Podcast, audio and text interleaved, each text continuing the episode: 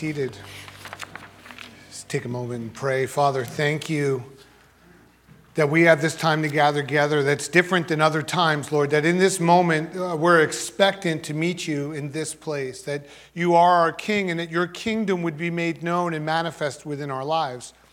And Lord, we met you in a time of praise and adoration. Lord, we meet you in your word and we expect it to come into our hearts, to pierce our hearts, Lord, that it wouldn't come back void. Lord, we anticipate meeting you in the breaking of the bread. So help us continue to remain open to the things you want to speak and do so that we could leave here different from the way we came in because we met with you. And we ask this in Jesus' name. Amen. Amen. Today in the Gospel of Mark, we're at chapter 1, and it really begins to ask us quick questions the way that Mark has outlined.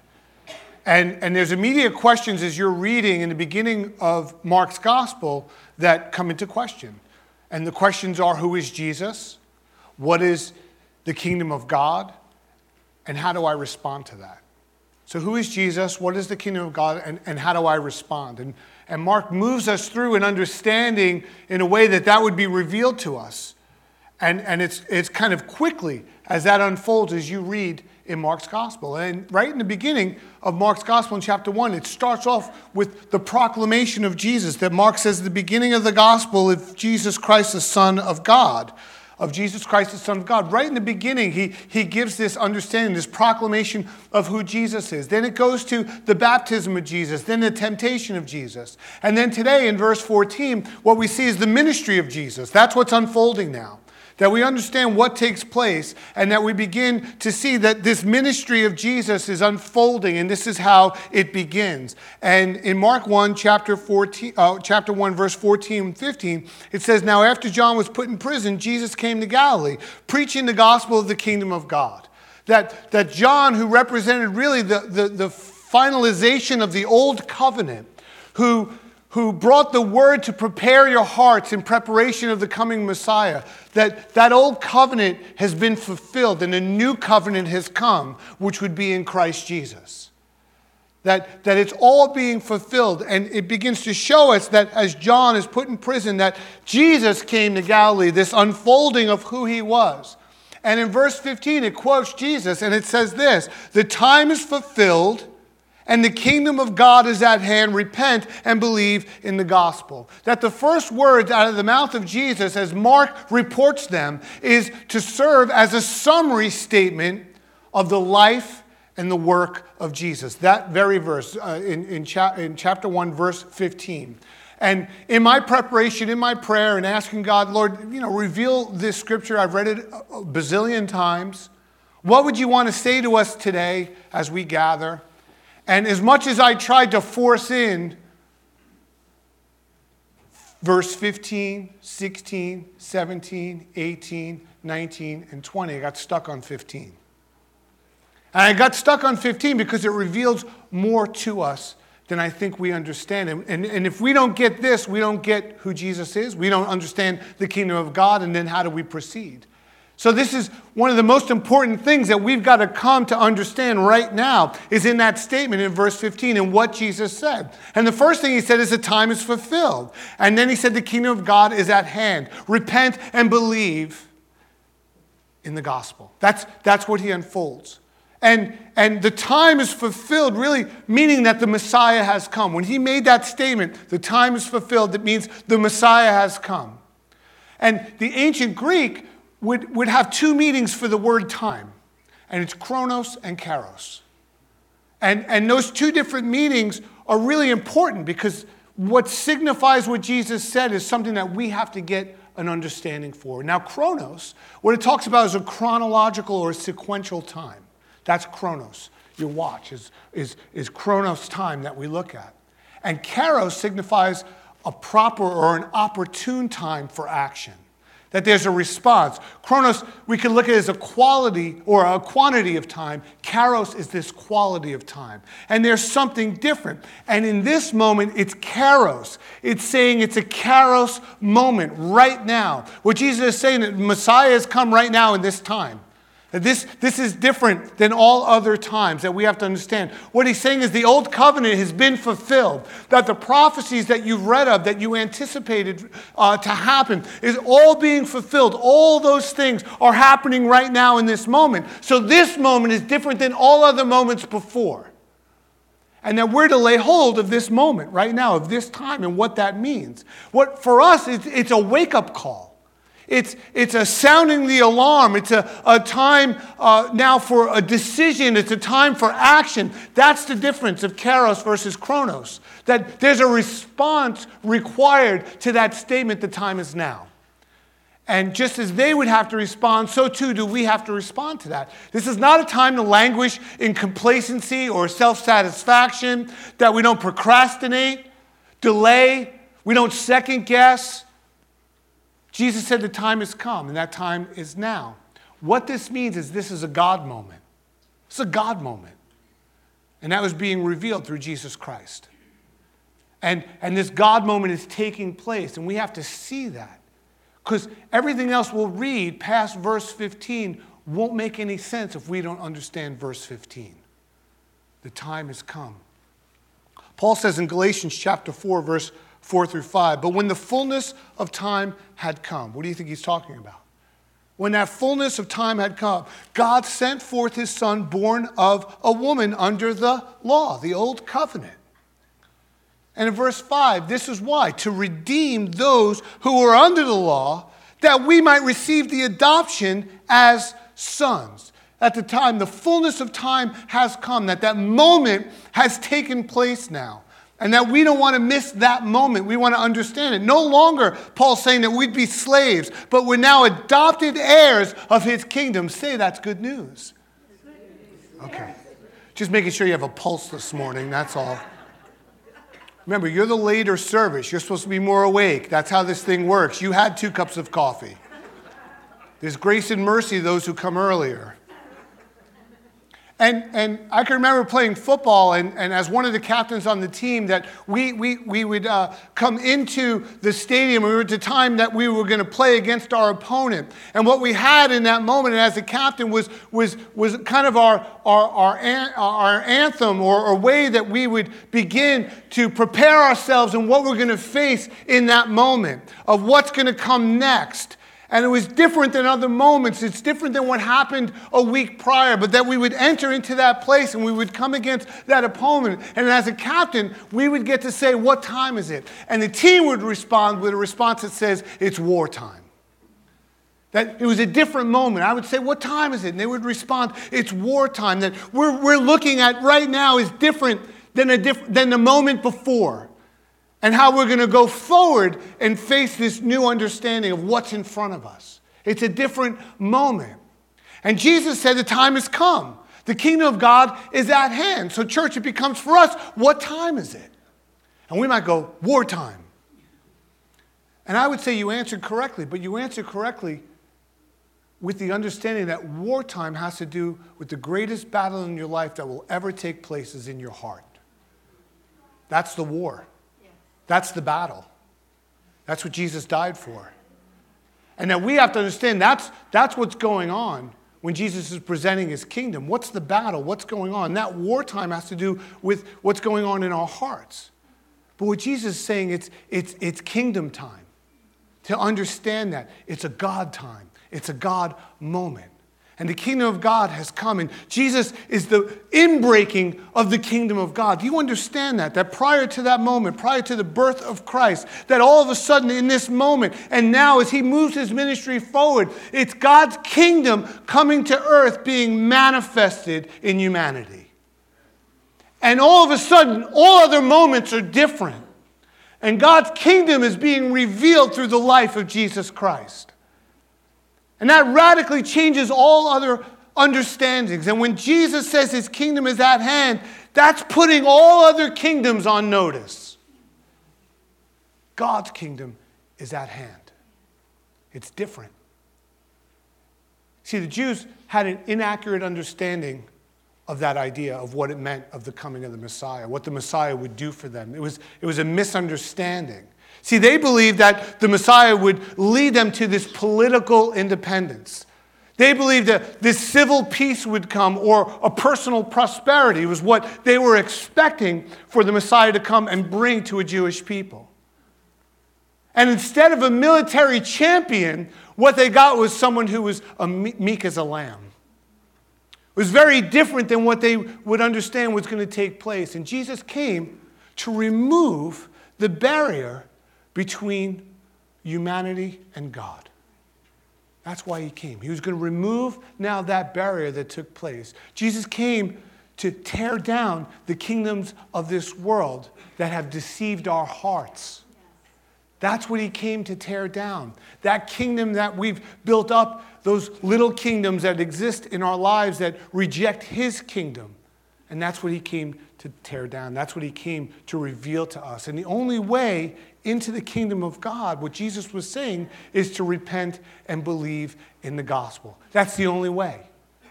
And to repent simply means to change direction of your life. That's what repentance is. It's a change of direction. That, that it, it, it's a moment where our belief system is now changed. In other words, I believed a certain way in my life, and I understand things in this world or things about God in a certain way. But in a moment, my belief has changed. And as a result of what I believe has changed, it's caused me to a place of repentance. It caused me to a place of willing to, to change the way I think and live. And that's what he's calling us to. When we understand a time has come, his kingdom is at hand that we're led to that place of change. See, repent, repentance is to completely surrender yourself to God. Amen. That's repentance. Not a little bit, not somewhat, but it's a willingness will I be completely surrendered to God. Paul says in 2 Corinthians chapter 7 verse 10, for godly sorrow produces repentance leading to salvation, not to be regretted but the sorrow of the world produces death. That godly sorrow leads to repentance, worldly sorrow leads to regret, and there's a difference. See, when we have godly sorrow, we no longer have regrets. That godly sorrow leads us to a place of repentance because of what we now believe. And there's a difference between the two of repentance and regret. Regret focuses on self, repentance focuses on others. I'll give you an example. If we get pulled over for speeding, our response has more to do with our getting caught than with breaking of the law. Our concern is not, oh no, I violated civil statutes and endangered myself and others around me with my driving. It's more like, oh, I can't believe I'm going to get a ticket. And there's a difference in that response. Our focus is not on the law we broke, but it's on the consequence you're going to face. That when we go out and, and, and we go past the speed limit, yes, that's called breaking the law, whether we agree with it or we don't. And when you get pulled over for speeding and going over that limit, what's the first thing a police officer asks you? He says, Do you know why I pulled you over? And we all lie. Nope, I have no idea. It's immediately, we, we just play dumb. No, psh, I don't know. I was just singing my worship music and I must have got carried away with myself. Immediately, we're, because what are we doing? We're trying to get out of the ticket, right? Doesn't matter if we broke a law. We're just trying to work because we have regret if we get the ticket, but there's, there's, there's no repentance. How many times we go, I did it! I was going too fast! Or maybe we need to turn to him and just say, you know, give it a try. Do you know Lord Jesus as, as your Christ and Savior? I guarantee you probably get two tickets after you make that statement. And now it seems a little bit unfair because they have these cameras now that can capture you with no one present. Especially, I live on the Queens borderline there, and, and, and if you go up Little Neck Turnpike, Hillside, Union, they're everywhere. And you come off the cross island, all of a sudden you go from 55 to 25. It's not even like enough notice. It's not even intentional, although we're supposed to pay attention to those things. And all of a sudden you come off, and, and my ignorance is why is everyone going so slow? And I go right past them. And then I get the ticket and realize, oh, that's why. And, and I begin to realize. And, and I don't, there's no repentance of saying, yeah, you know, I did it. My thing is, how am I going to get out of this thing? It's a regret. There's a difference. Regret focuses on how we're getting caught and affects our lives. Repentance realizes that there's a transgression that took place, that it's violated some relationship and potentially that, that we've harmed others. There's a difference. Regret thinks about ourself. Repentance thinks about how others have been affected. Repentance sees that ultimately our sin is against God. Regret looks for an escape. Repentance looks for healing. Regret changes our situation, repentance changes our heart. Regret tries to get God to fix something, right? Some of us came to Christ that way. Oh, God, please just get me out of this situation. And, and we really weren't repenting. We're just saying, please get me out of my trouble. We had no change of heart. There was no change of mind because we didn't believe the fullness of that truth. So it really wasn't repentance. It was just get me out of this. And then I want to go back to doing the things the way I want to do them. But Jesus said a time has come. It's different than all the times. The kingdom of God is at hand. And if we understand that statement and who He is, that leads us to a place of a new believing and a new belief system and a new understanding that we can do nothing but repent and turn. Repentance seeks to be restored by God. That's what repentance does. It, it seeks out that restoration, to be restored in a right relationship with God. And when we repent and believe, it's not to just, just know the truth, but to begin to walk in that commitment of what we believe. That, that there's an action involved as a result of what we believe. So we have to choose what we're going to believe. Our belief is what Jesus preached in that good news, and how do we respond to it? That arrival of his kingdom is at hand, uh, an understanding of his life and his ministry and what that means. That, that Jesus is this good news to a fallen world. That's what we discover, that's what we bring into others' lives. The question comes back that how do we respond to it? Who is Jesus and what is the kingdom of God? And how do I respond? How would I respond? And those other verses that follow verse 15 talks about that response. That when Jesus called Peter and Andrew, James, and John, he called them to come follow him. You know what they had? They had a kairos moment. That it was a different moment than all those times before as he called them to himself. And my hope and prayer for all of us right now, whether you need to renew your relationship with the Lord, that, that you just kind of fallen away and let regrets get in there, but there's really not this change of heart or repentance, or maybe for the first time you just haven't fully surrendered that place, that you haven't allowed that, that this moment to be different than all other moments in your life. And Jesus is making an invitation for us, for each of us, each and every day. And whether that's for renewal or whether that's to come to know Him for the first time. But, but our belief system has to change. That we have to understand who He is and what He's come. And what He wants you to have is a kairos moment right now in your life. And, and, and what He's doing is He's coming into our lives to change our hearts so that we can be transformed to be more like Him. So that we can destroy the kingdoms of this world that exist in our heart and we could live for the kingdom of our God. Amen.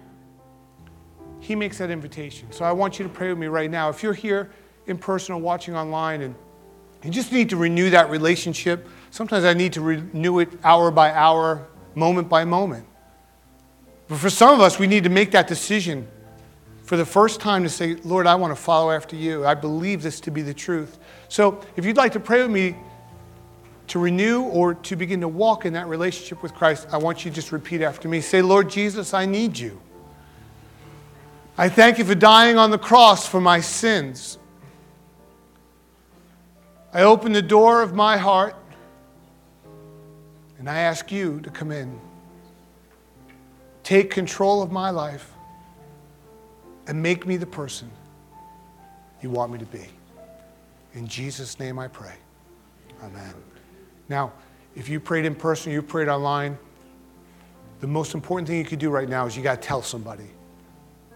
And we tell somebody because we want to begin to take that action step in that new relationship or that renewed relationship. So if you're in person, you can let a host know on your way out. Um, we'll be at one of the kiosks. You can just say, you know, I prayed that prayer. And if you're online right now, you can click a button. And if you're watching from our campus or one of the other uh, uh, platforms, you can let us know. And what we're committed to you is a pathway of discipleship that'll begin to lead you through God's perfect purpose and plan for your life. Amen? Amen. Peace of the Lord be with you.